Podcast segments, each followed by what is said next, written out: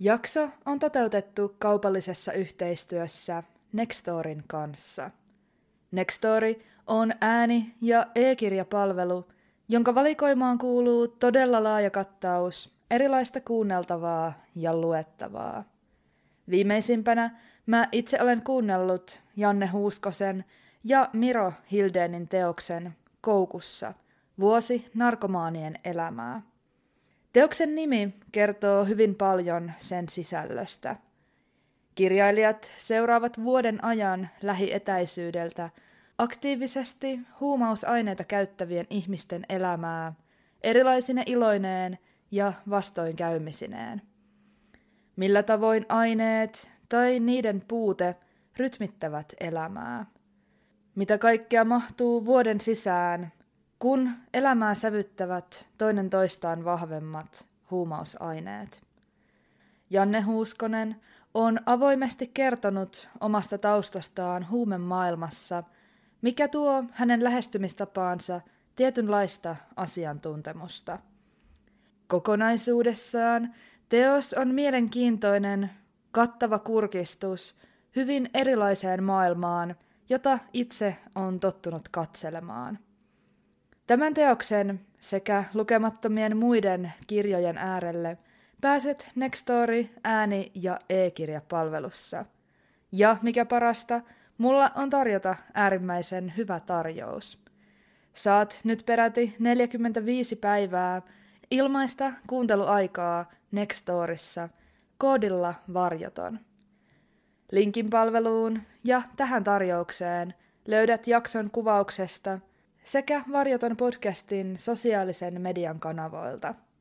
Tarjous koskee ainoastaan palvelun uusia käyttäjiä.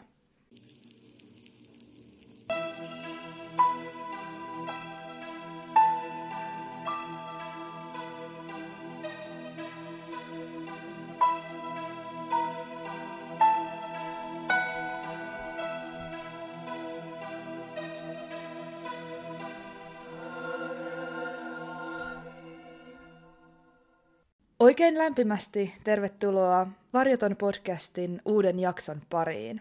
Mahtavaa, että oot löytänyt tänne. Varjoton on podcast, joka käsittelee tosielämän rikostapauksia sekä erilaisia mysteerejä läheltä ja kaukaa. Jaksot ilmestyvät joka toinen sunnuntai, ja niitä voit kuunnella yleisimmistä podcast-palveluista – Tavoitteena on lähestyä aihetta kuin aihetta avoimesti ja nimenmukaisesti jättämättä mitään puolta varjoon. Tämänkertaisessa jaksossa käsittelyssä on maailmalla hyvin tunnettu tapaus, joka nousee aika ajoin edelleen lehtien otsikoihin yhdistettynä tuoreempiin tapahtumiin. Olen itse kuullut tästä kyseisestä tapauksesta – jo verrattain pitkä aika sitten, mutta kokonaiskuvan hahmottaminen tässä erittäin laajamittaisessa kokonaisuudessa on todella haastavaa.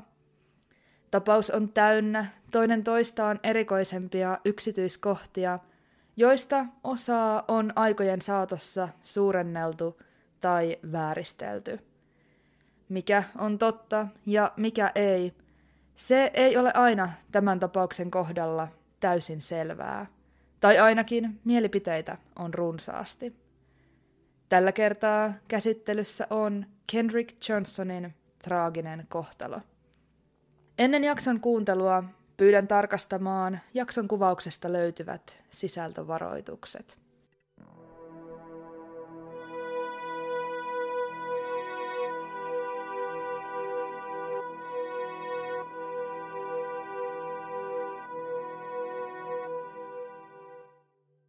Kendrick Johnson syntyi 10. lokakuuta vuonna 1995 vanhemmilleen Kenneth ja Jacqueline, tutummin Jackie Johnsonille. Perhe asui Valdostainin kaupungissa, Georgian osavaltiossa, Yhdysvalloissa. Kendrick oli perheen viisihenkisen lapsikatraan nuorimmainen, ja äiti Jackin mukaan hän toi persoonallaan perheeseen ennen näkemättömän määrän naurua ja iloa. Häntä onkin kuvailtu huumorin tajuiseksi, kohteliaaksi, herttaiseksi sekä erittäin hyvät käytöstavat omanneeksi nuoreksi mieheksi. Usein Kendrickistä puhuttaessa esiin nousee myös hänen suuri lahjakkuutensa, mitä tuli urheiluun. Tapahtumien aikaan vuonna 2013 Kendrick opiskeli Loudens High Schoolissa, joka on etenkin Suomen mittapuuhun verrattuna valtava, liki 3000 opiskelijan kattava oppilaitos lähellä Georgian ja Floridan osavaltioiden rajaa. Koulussa Kendrick piti erityisen paljon matemaattisista aineista, joskin suuren osan ajastaan hän kuitenkin pyhitti urheilulle. Kendrick pelasi aktiivisesti koripalloa ja kuului koulunsa jalkapallojoukkueeseen. Kaiken kaikkiaan Kendrickillä oli edessään valoisalta näyttävät tulevaisuus, jota tähdittivät haaveet ammattitason saavuttamisesta jalkapallon saralla. Tammikuun 9. päivä vuonna 2013 Laudens High Schoolin opiskelijat palasivat koulun penkeille tuona kyseisenä päivänä päättyvän joululoman jälkeen.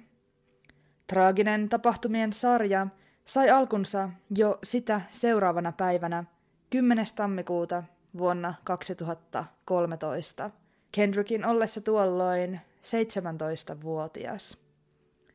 Myöhemmin tutkituista koulun valvontakameratallenteista on hahmotettavissa osa Kendrickin koulupäivän kulusta.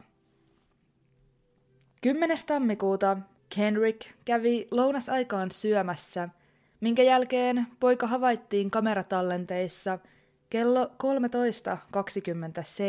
13.27, jolloin hän käveli koulun vanhaan liikuntasaliin.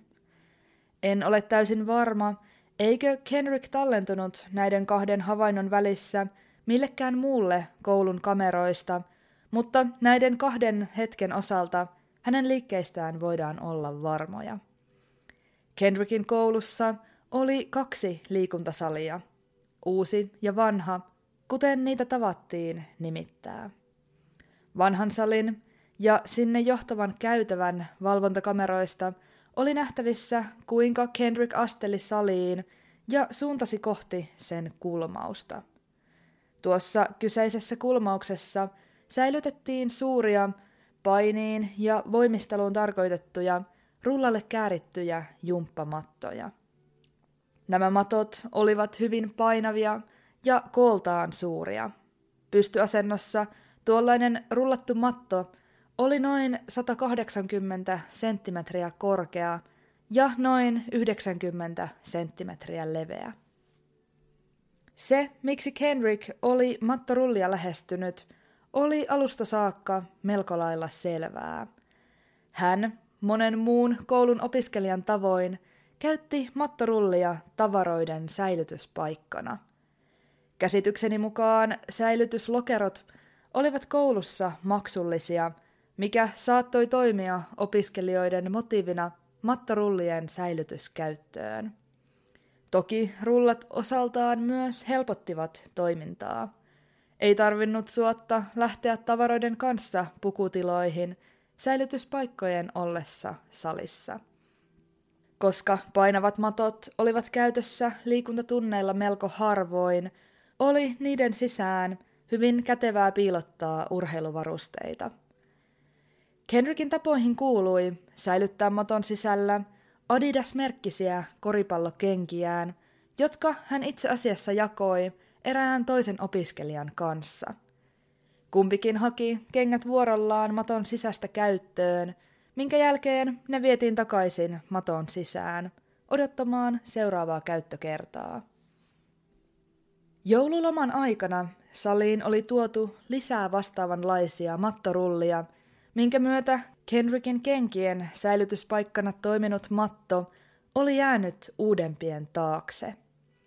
Se, miten Kendrick toimi mattojen luo saavuttuaan, jäi kuitenkin pimentoon, sillä valvontakameran kuva ei tätä paljastanut. Ehkä hän jollakin tapaa kiipesi mattorullien yli päästäkseen kenkiensä luo. Kuitenkaan Kendrick ei saapunut iltapäivän viimeiselle oppitunnilleen, jolta saikin poissaolomerkinnän.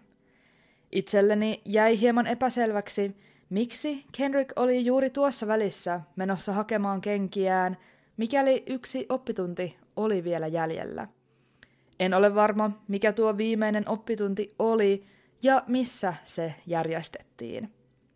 Tämä tieto voisi toki selittää kenkien hakemista. Ehkä Kendrick tarvitsi kenkiään tuolla tunnilla, tai otaksui, ettei ehtisi hakea kenkiä enää tunnin jälkeen. Koulupäivä tuli päätökseensä, jolloin oppilaat ja henkilökunnan jäsenet alkoivat hiljalleen valua pois rakennuksesta. Kun Kendrick ei saapunut koulusta kotiin, ei kotona huolestuttu vielä välittömästi. Pojalle oli hyvin tyypillistä jäädä koululle useiksikin tunneiksi virallisen koulupäivän päättymisen jälkeen, johtuen pitkälti lukuisista hänen harjoittamistaan urheilulajeista. Tunnit kuitenkin kuluivat. Ilta alkoi hämärtyä, eikä Kendrickistä edelleenkään näkynyt jälkeäkään. Kun poika ei saapunut kotiin ilta kymmeneen, hänen aikaansa mennessä, äiti Jackie huolestui todenteolla. Hän päätti itse ajaa koululle katsomaan, näkisikö Kendrickia siellä, löytämättä kuitenkaan merkkiäkään pojastaan. Kendrickin äiti otti yhteyttä poliisiin jo melko nopealla aikataululla, noin kello puoli yhden aikaan yöllä. Jackie kertoi, ettei hänen poikansa saapunut kotiin koulusta, eikä hänestä ole näkynyt jälkeäkään edellisen aamun jälkeen. Poliisin reaktio äidin huoleen oli valitettavan tyypillinen, joskin hyvin ymmärrettävä. Poliisi oletti, että teini-ikäinen Kendrick oli mitä todennäköisimmin jossakin viettämässä aikaa ystäviensä tai kenties tyttöystävän kanssa. Huolestunut äiti ei kuitenkaan uskonut tähän. Hän tiesi, että jotakin oli pielessä. Seuraavana päivänä 11. tammikuuta 2013 Jackie palasi Loudens High Schoolille jo varhain aamulla. Tavoitteenaan ottaa selvää poikansa edellispäivän kulusta. Hän kyseli kaikilta vastaantulijoilta mahdollisia havaintoja Kendrickistä, saamatta kuitenkaan kipeästi kaipaamiaan vastauksia. Yhdessä koulun työntekijöiden kanssa huolestunut äiti laati lentolehtisiä Kendrickin katoamiseen liittyen ja jakoi niitä koulun oppilaille. Jackin keskusteltua koulun opettajien kanssa hän sai tietää, ettei Kendrick ollut ottanut osaa edellisen päivän viimeiselle oppitunnille. Tämä lisäsi äidin pelkoa entisestään. Oppituntien välin jättäminen ei ollut millään tavoin hänen pojalleen luonteen omaista. Samoihin aikoihin kyseisen aamupäivän kuluessa ryhmä koulun oppilaita istuskeli koulun vanhassa liikuntasalissa painimattojen liepeillä koulutehtäviä tekemässä. Tuolloin yksi paikalle saapuneista oppilaista huomasi jotakin pysäyttävää. Valkoiset sukat, jotka pilkistivät yhden pystyssä olevan mattorullan sisästä. Aluksi hän ajatteli kyseessä olevan jonkinlaisen vitsin, mutta hyvin nopeasti ymmärsi, ettei kaikki ollut kohdillaan. Maton sisältä todella tulivat esiin ihmisen jalkaterät. Havainnon tehnyt oppilas haki paikalle apua ja pian vanha liikuntasali olikin täynnä koulun opiskelijoita ja henkilökuntaa. Eräs paikalle saapunut opettaja tarttui kertoman mukaan kiinni maton sisästä pilkistävään nilkkaan, yrittäen aikaan saada jonkinlaista reaktiota tai vastausta. Kun reaktiota ei kuitenkaan tullut, tiesi opettaja omien sanojensa mukaan, että maton sisällä oleva henkilö oli eloton. Mattorullan sisältä nousi voimakasta, pahaa hajua. Kun rulla saatiin vaivoin kaadettua vaakatasoon lattialle, havaittiin verta sekä oksennusta siinä, missä matto oli aikaisemmin seissyt. Mattorullan sisältä löytyi Kendrick Johnsonin eloton ruumis.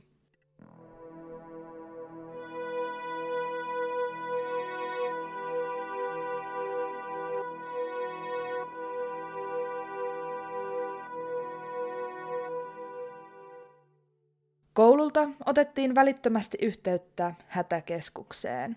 Paikalle saapui ensihoitohenkilöstö, jonka jäsenet tekivät kaiken voitavansa Kendrickin pelastamiseksi. Nopeasti ilmeni kuitenkin, ettei mitään ollut tehtävissä. Kendrick oli menehtynyt ja ollut elottomana mattorullan sisällä jo jonkin aikaa, arvioiden mukaan peräti 21 tuntia, pää alaspäin minkä myötä veri ja kaikki hänen elimistönsä nesteet olivat pakkautuneet pään seudulle. Veri, jota lattialla maton kohdalla oli, oli mitä todennäköisimmin valunut hänen nenästään, suustaan ja silmistään, sillä minkäänlaisia avohaavoja pojassa ei havaittu. Välittömästi tapahtuma paikalle oli saapunut ensihoitohenkilöstön lisäksi myös poliisi ja vain hetkeä myöhemmin rikospaikkatutkijat. Kendrick oli siis jollakin tavoin joutunut pää alaspäin, pysty suoran painimaton sisään. Hänen oikea kätensä oli kasvojen kohdalla vasen vartalon myötäisesti. Taskussaan Kendrickillä oli kännykkä ja toisessa kädessään nappikuulokkeet. Pojalla ei ollut jaloissaan kenkiä – ne kengät, jotka jalassaan hän oli liikuntasaliin saapunut, löytyivät niin ikään mattorullan sisästä, hänen jalkojensa viereltä. Toinen koripallokengistä, joita poika tapasi säilyttää maton sisällä, oli paikallaan rullan pohjalla, kun taas toinen löytyi mattorullan ulkopuolelta sen vierestä. Lisäksi mattorullan vieressä lattialla – oli Kendrickin harmaa huppari, yksi koulukirja sekä jonkinlainen koulutehtävä kansio.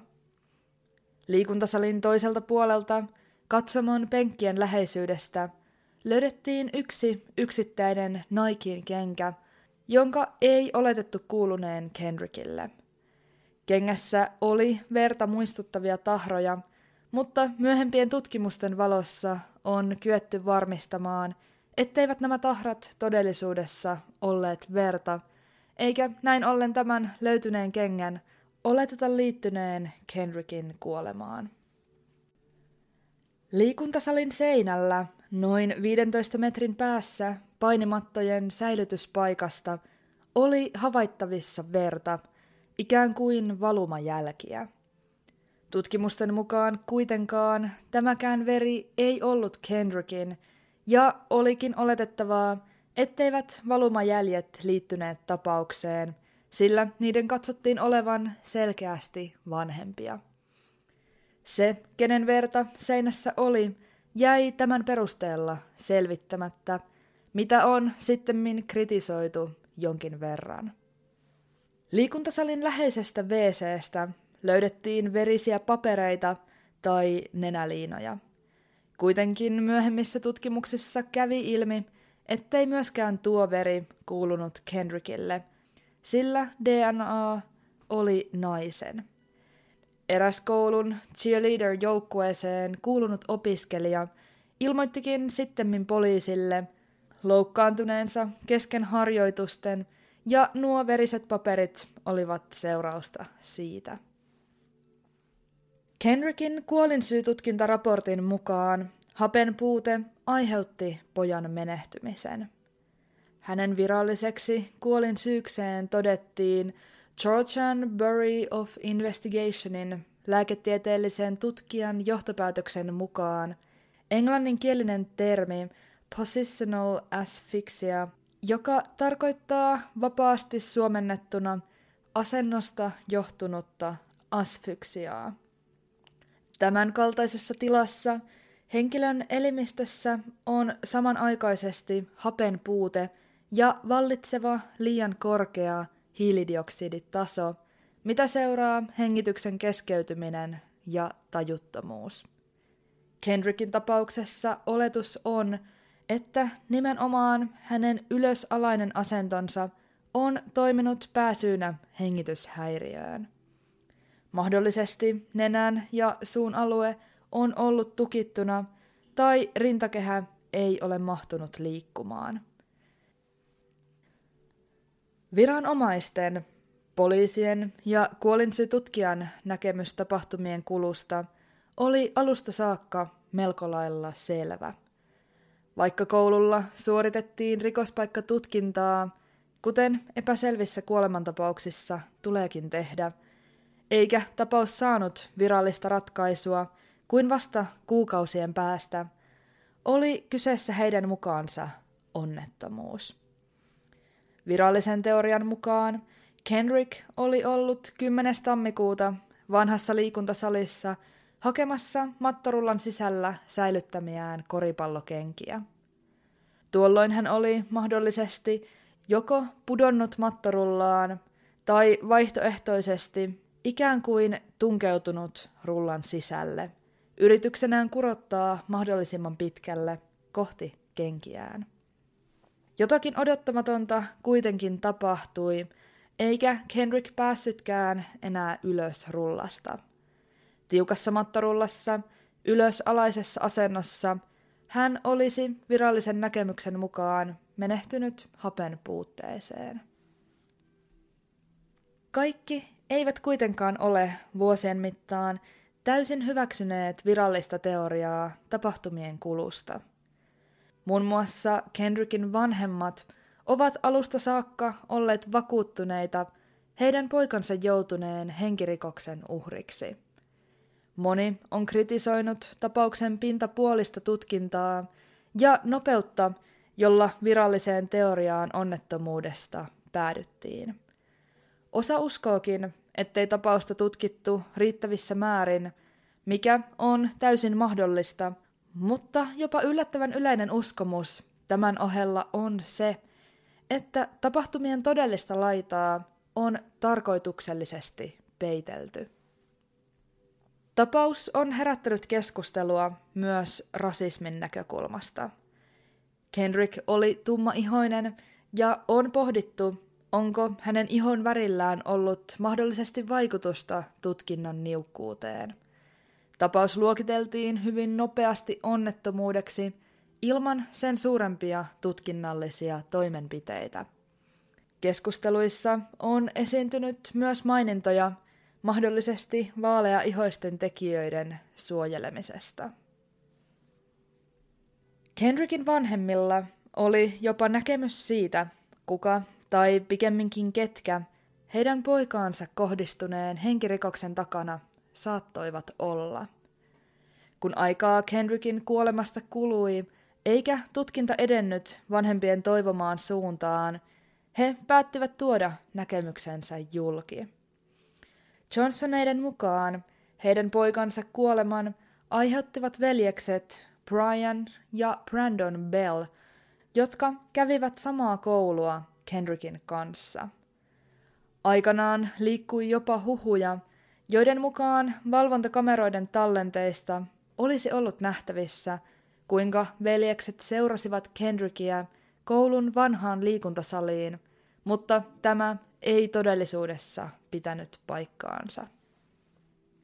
Millä tavoin Johnsonit sitten päätyivät tulokseen, jonka mukaan Bellin veljeksillä olisi ollut jonkinlaista tekemistä heidän poikansa kuoleman kanssa – mitä ilmeisimmin Brian ja Brandon kantoivat jonkin asteista ihmissuhdesotkuista syntynyttä kaunaa Kendrickia kohtaan.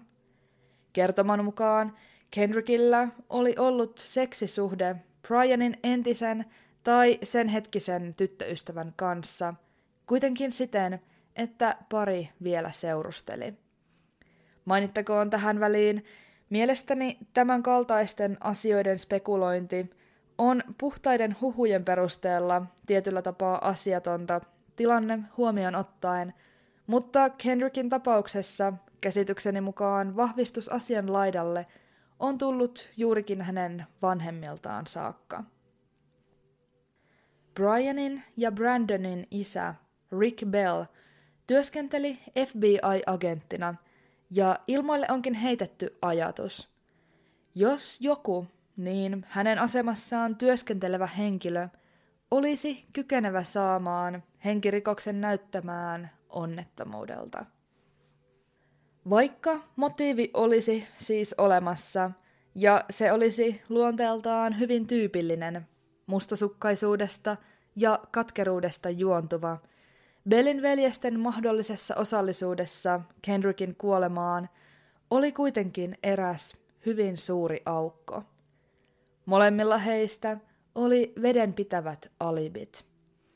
Kendrickin oletetun kuoleman aikaan niin koulun opettajan, oppilaiden kuin valvontakameratalenteidenkin perusteella on varmaksi todettavissa Brianin olleen oppitunnilla toisella puolella kampusta. Brandon puolestaan oli matkalla painiturnaukseen yhdessä joukkueensa kanssa.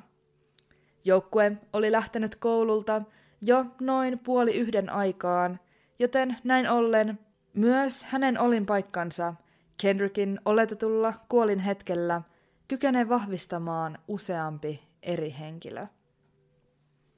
Lisäksi, kun asiaa tarkemmin tutkii, selviää, että riidasta, joka tämän kolmikon välejä oli hiertänyt, oli itse asiassa todellisuudessa jo paljon oletettua pidemmän, noin vuoden verran aikaa. Tämän jälkeen Brian, Brandon ja Kendrick olivat useiden opiskelijoiden mukaan olleet hyvissä väleissä ja jopa työskennelleet kouluprojekteissa vapaaehtoisesti yhdessä. Toki tämä tieto ei kokonaisuudessaan poissulje veljesten motiivia, mutta vähintäänkin horjuttaa sitä.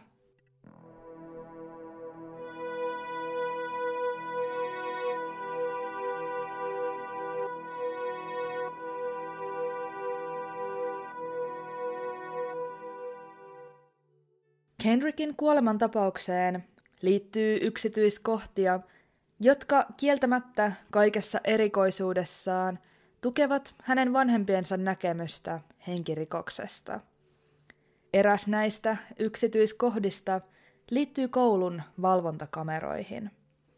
Vanhassa liikuntasalissa oli yhteensä neljä kameraa, joista yksikään ei antanut aukotonta materiaalia – Kendrickin kuolinpäivän osalta.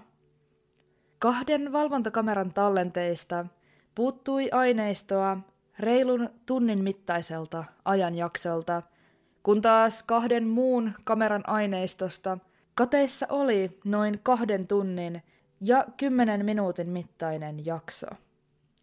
Kaikissa neljässä kamerassa tuo aineisto puuttui kuitenkin ajalta, jonkin verran ennen Kendrickin liikuntasaliin saapumista ja menehtymistä, ei siis suoranaisesti tapahtumahetkeltä. Ajan kuluessa on kuitenkin herännyt runsaasti kysymyksiä siitä, mitä tuolle materiaalille on tapahtunut.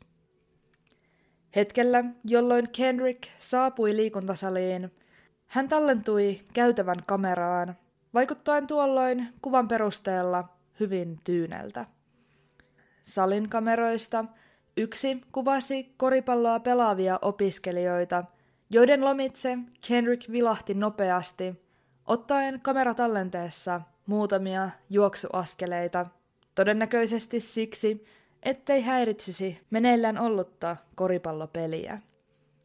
Toisin kuin ainakaan itse aluksi oletin, liikuntasalissa ilmeisesti todella oli yksi valvontakamera – joka kuvasi kohti tapahtumapaikkaa, mattorullia.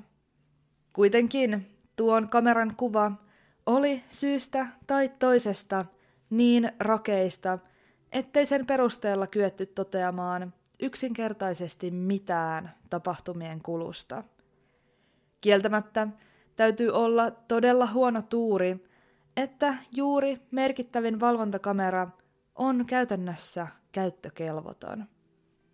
Onkin pohdittu, olisiko kameratallennetta jälkikäteen editoitu tarkoituksena suojella mahdollisia tekijöitä ja peitellä tapahtumien todellista kulkua. Tallenteen käsittelyä on myöhemmin arvioitu ammattilaisten toimesta, ja yleinen mielipide heidän keskuudessaan tuntuu olevan, ettei kuvaa ole käsitelty. Todennäköisemmältä vaikuttaisi kameran linssin vauriot, jotka olisivat saattaneet johtua esimerkiksi pallon iskusta. Sitä, miksi aineistoa puuttuu valvontakameroista, on puolestaan perusteltu kameroiden liiketunnistimien häiriöillä. Toinen runsasta keskustelua herättänyt yksityiskohta tapauksen tiimoilta liittyy painimattoihin. Kuten sanottu, mattorullien sisässä oli ikään kuin putkimainen aukko, jossa opiskelijat tapasivat säilyttää tavaroitaan. Siinä kyseisessä mattorullassa, josta Kendrickin ruumis löydettiin, tuon aukon halkaisia oli noin 35 senttimetriä, kun taas Kendrickin hartioiden leveys oli noin 48 senttimetriä. Tämän myötä putoamisen mahdollisuus kieltämättä kuulostaa hieman erikoiselle. Miten hartioiltaan runsaasti maton aukkoa leveämpi Kendrick olisi saattanut jotenkin vahingossa luiskahtaa maton sisään? Matto oli painava ja paksu. Olisiko Kendrick kyennyt millään tavoin tunkeutumaan omatoimisesti niin pieneen tilaan? Ehkä, ehkä ei. Toki olkapäitä ja hartioita on mahdollista liikuttaa siten, että pienempäänkin tilaan sulloutuminen onnistuu. Kuitenkin on pohdittu vaihtoehtoisia mahdollisuuksia. Olisiko Kendrick tungettu väkisin maton sisään? Tai kenties kieritetty avonaiseen mattoon, joka olisi sitten nostettu pystyyn. Itselleni tuli tätä pohtiessa mieleen teoria tai vaihtoehto, jossa ehkä jotkin muut opiskelijat kierittäisivät Kendrickin maton sisään joko jonkinlaisena pilana tai kostona jostakin pienemmästä asiasta, kuitenkin ilman vakavia tarkoitusperiä. Ehkä kukaan ei olisi ymmärtänyt, kuinka vakava tilanne oli. Ehkä he olisivat ajatelleet Kendrickin pääsevän matosta pois omatoimisesti. Toki tämä on vain vaihtoehto muiden joukossa – täyttä spekulaatiota ilman mitään todellisia todisteita. Pohdittaessa tilannetta, jossa Kendrick on omatoimisesti tai jonkun muun pakottamana joutunut maton sisään, herää kysymys, eikö mitään ollut tehtävissä? Eikö Kendrick olisi kyennyt jollakin tapaa heiluttamaan vartaloaan niin, että saisi rullan kaatumaan vaakatasoon? Miksei hän huutanut apua? Salissa oli käynnissä koripallopeli, eikö joku olisi kyennyt auttamaan häntä? Nämä kaikki ovat kysymyksiä, jotka saavat melko yksinkertaisen vastauksen. Mitään ei välttämättä ollut tuossa vaiheessa tehtävissä. Tilannetta on jälkikäteen pyritty rekonstruktoimaan, ei tosin viranomaisten, vaan täysin ulkopuolisten henkilöiden toimesta. Tuossa kokeessa selvisi, ettei mattoa ollut mahdollista kaataa asennosta, jossa Kendrick oli rullan sisällä. Myöskään avunhuudot eivät juuri kuuluneet rullan ulkopuolelle. Kendrickin tilanteessa salissa käynnissä olleen koripallopelin äänet todennäköisesti vielä peittivät alleen kaikki mahdolliset avunhuutoyritykset. Kendrickistä ei maton ulkopuolelle näkynyt kuin hieman jalkateriä, joten ainakin itse pidän täysin mahdollisena, etteivät muut opiskelijat pelin tiimellyksessä yksinkertaisesti huomanneet painimattojen tapahtumia. On myös ihmetelty, miksei Kendrick kaatanut alun perin mattoa maahan – saadakseen sen sisällä säilyttämiään koripallokenkiä ulos huomattavasti helpommin. Kuitenkin, kuten sanottu, joululoman aikana saliin oli tuotu lisää vastaavia mattoja, jotka olivat nyt äkkiä Kendrickin käyttämän maton tiellä. Hän olisi joutunut siirtämään ensin useita rullia pois edestä, jotta olisi päässyt liikuttamaan mattoa, jonka sisällä hänen kenkänsä olivat. Matot olivat hyvin painavia, joten ehkä hän katsoi helpoimmaksi vaihtoehdoksi kurottaa kenkänsä pystysuoran maton sisästä.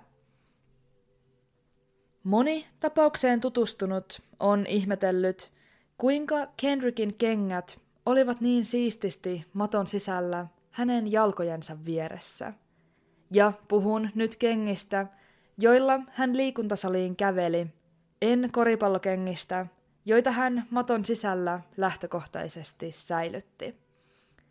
Internetissä on nähtävissä kuva tilanteesta, jossa Kendrickin jalat näkyvät maton sisältä ja nuo kengät ovat hyvin siististi jalkojen vieressä. Kuvan perusteella on arveltu, että jonkun on täytynyt asettaa kengät paikalleen. Ne eivät mitenkään voisi asettua näin siististi, mikäli Kendrick olisi vain potkinut ne jaloistaan. Tämä yksityiskohta on kuitenkin selitettävissä. Nimittäin hyvin todennäköisesti joku onkin asetellut kengät paikalleen. Kuvien ottohetkellä mattorulla oli jo kertalleen kaadettu vaakatasoon maahan, ja näin ollen, mitä todennäköisimmin, jonkun on ollut kuvia varten laitettava kengät Kendrickin jalkojen vierelle.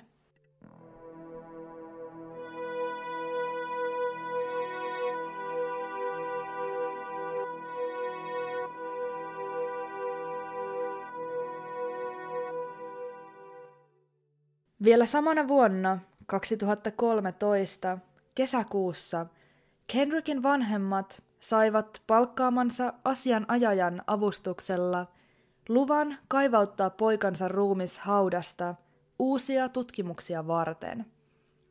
15. kesäkuuta vuonna 2013 Floridan Heathrowssa Kendrickille tehtiin toinen ruumiin avaus – jota suorittamaan Johnsonit palkkasivat yksityisen patologin Forensic Dimensions nimisestä yhtiöstä. Tämän kyseisen patologin, William R. Andersonin, näkemys poikkesi piirikunnan patologin päätelmästä. Hänen mukaansa Kendrickin todennäköinen kuolinsyy oli iskun aiheuttama mustelman kaltainen vamma hänen kaulansa oikealla puolella. Ei asfyksia, kuten aikaisemmin oli todettu. Andersonin arvion mukaan Kendrickin saama vamma oli aiheuttanut verenkierrollisen häiriön, joka oli johtanut sydämen pysähdykseen. Tässä toisessa ruumin avauksessa kävi myös ilmi jotakin, joka on saanut suuren huomion niin mediassa – kuin tapausta seuranneidenkin keskuudessa. Ruumiin avauksen yhteydessä havaittiin, että osa Kendrickin sisäelimistä puuttui ja ne oli korvattu sanomalehdellä. Tämä voi toki kuulostaa erittäin omituiselta ja hälyttävältä, mutta on itse asiassa jopa yllättävänkin yleistä tapauksissa, joissa vainajalle suoritetaan ruumiin avaus – jonka yhteydessä osa elimistä poistetaan ja lähetetään tutkittavaksi.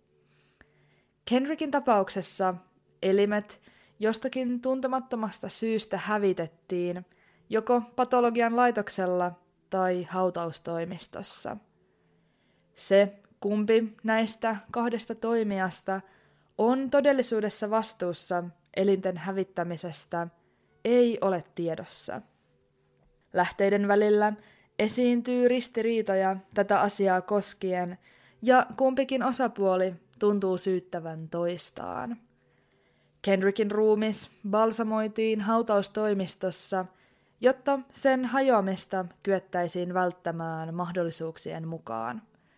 Hautaustoimisto väitti, ettei koskaan vastaanottanut Kendrickin elimiä patologian laitokselta – vaikkakin osassa lähteistä mainitaan jopa dokumentista, jossa hautaustoimisto olisi kuitannut vastaanottaneensa elimet. Oli asia niin tai näin, ei elimiä palautettu Kendrickin ruumiiseen, mahdollisesti johtuen niiden huonosta kunnosta tai jostakin muusta kutakuinkin vastaavasta syystä. Sen sijaan ne päädyttiin korvaamaan sanomalehdillä, jotta ruumiin oikea muoto säilyisi. Vaikka tämä kuulostaa karulta, on kyseessä tämän kaltaisissa tilanteissa suhteellisen yleinen käytäntö, joskin täytemateriaali voi vaihdella esimerkiksi pumpuliin tai sahanpuruun.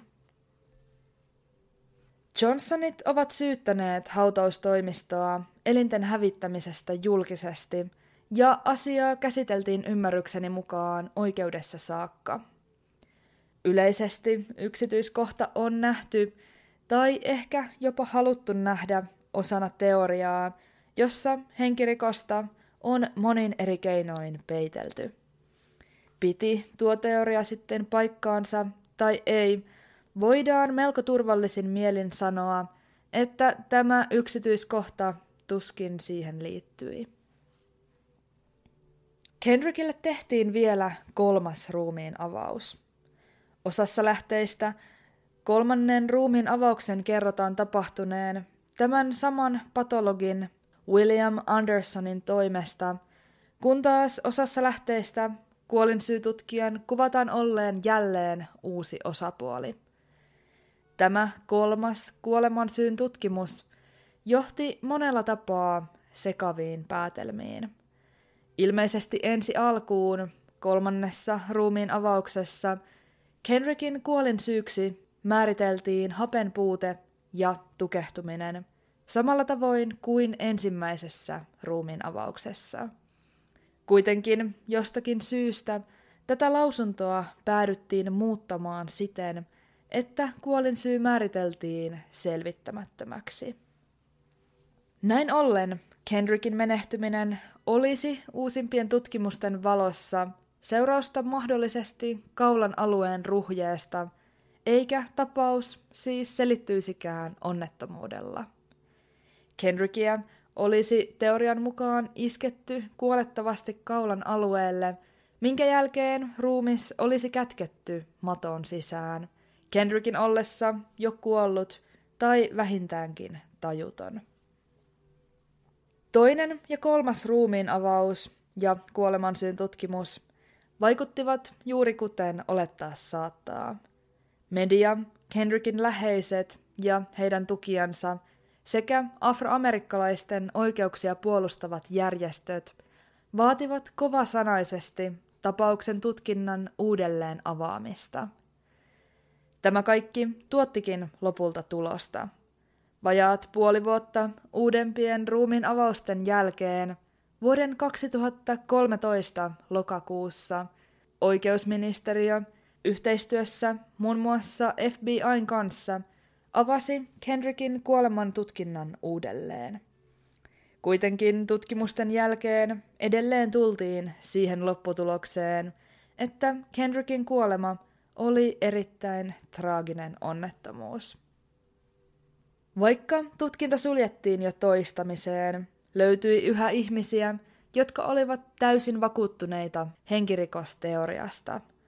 Jopa niin vakuuttuneita, että tapaukseen liittyen liikkeelle lähti lukuisia tietoja, jotka olivat vääristyneitä tai joiden todenmukaisuudessa ei ollut oikeastaan minkäänlaista perää.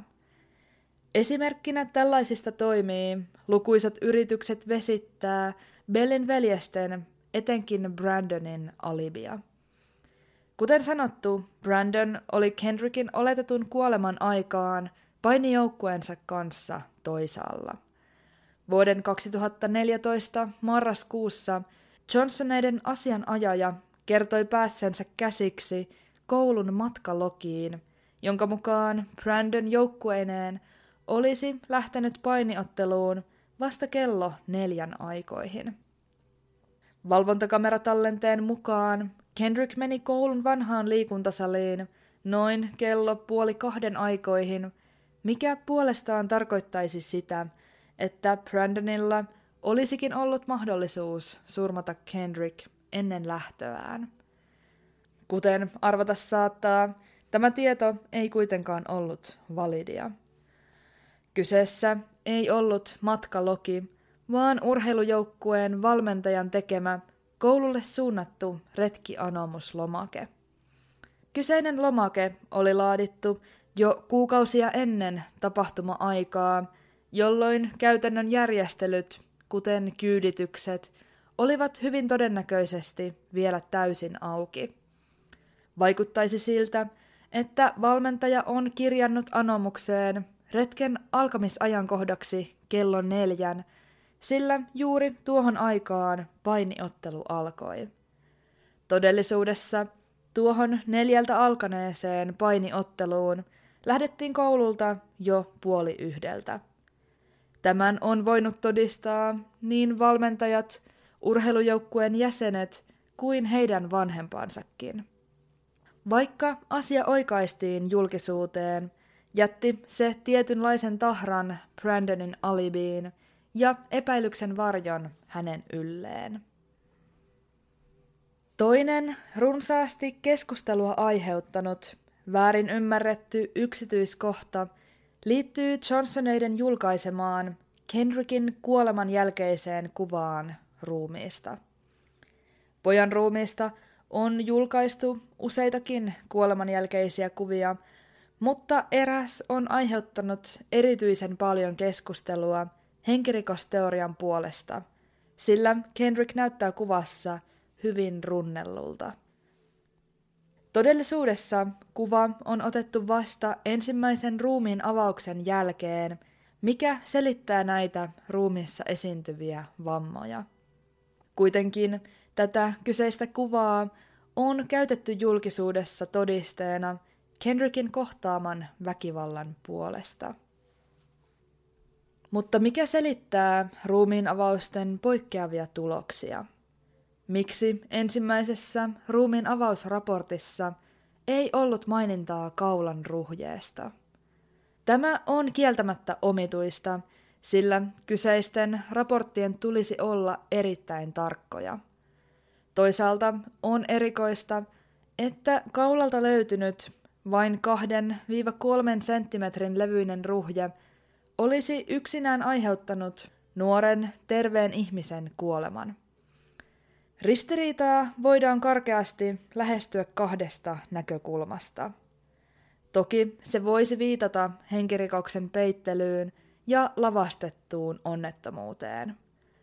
Mutta yhtä lailla se voisi viitata tilanteeseen, jossa yksityinen ruumiin avauspalveluita tarjoava yritys löytää ruumiista, voisi kai jopa sanoa, halutun tuloksen. Olisi varmasti yrityksen maineen ja tulevaisuuden kannalta edullista, mikäli heidän palveluidensa avulla peitelty henkirikos saataisiin ratkeamaan. En henkilökohtaisesti halua kyseenalaistaa toisen ruumiin avauksen tuloksia sen enempää kuin ensimmäisenkään, mutta nämä ovat näkökulmat, jotka ovat nousseet esiin ristiriitaisia tuloksia koskien. Kendrickin vanhemmat ovat olleet kaiken aikaa varmoja heidän poikansa todellisen kuolintavan peittelystä ja sen takana vallitsevasta salaliitosta. Kendrickin ruumis on sittemmin vielä vuonna 2018 kaivettu uudemman kerran ylös haudasta lisätutkimuksia varten, mutta mitään uutta ei ole selvinnyt. Pojan vanhemmat ovat laittaneet alulle useampia oikeustoimia lukuisia eri henkilöitä vastaan ja hakeneet korvauksia niin ikään useammilta eri tahoilta. Johnsonit ovat olleet monen otteeseen tappiollisella puolella oikeudenkäynneissä ja saaneet yhdessä asian ajajansa kanssa maksettavaksi suuria oikeudenkäyntikuluja. Heidän on syytetty sepittäneen todisteita väitteidensä tueksi, ja kuten tiedossa on, Tapauksesta on liikkeellä hyvin paljon virheellistäkin tietoa. Itse kuitenkin uskon, etteivät Kendrickin vanhemmat ole mitenkään tahallisesti tätä virheellistä tietoa levittäneet. He, mitä todennäköisimmin uskovat täydestä sydämestään henkirikoksen tapahtumiseen, ja voi vain kuvitella, miltä tuntuu, kun oma lapsi ei tunnu saavan oikeutta. Kaikki, tai ainakin osa, tapaukseen liittyvistä vääristyneitä piirteitä julkisuudessa saaneista yksityiskohdista saattaakin siis selittyä vanhempien viimeisillä pyrkimyksillä oikeuden toteutumiseen.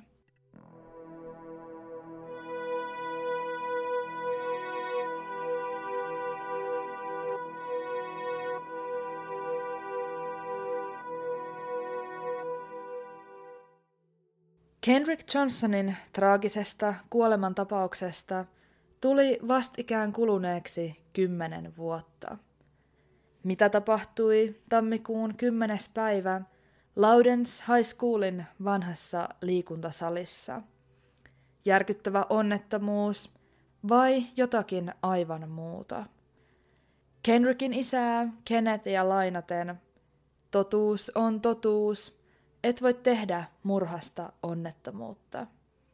Mutta kuten jo aivan jakson alussa sanoin, mikä on totta ja mikä ei, se ei ole aina tämän tapauksen kohdalla täysin selvää. Tai ainakin mielipiteitä on runsaasti.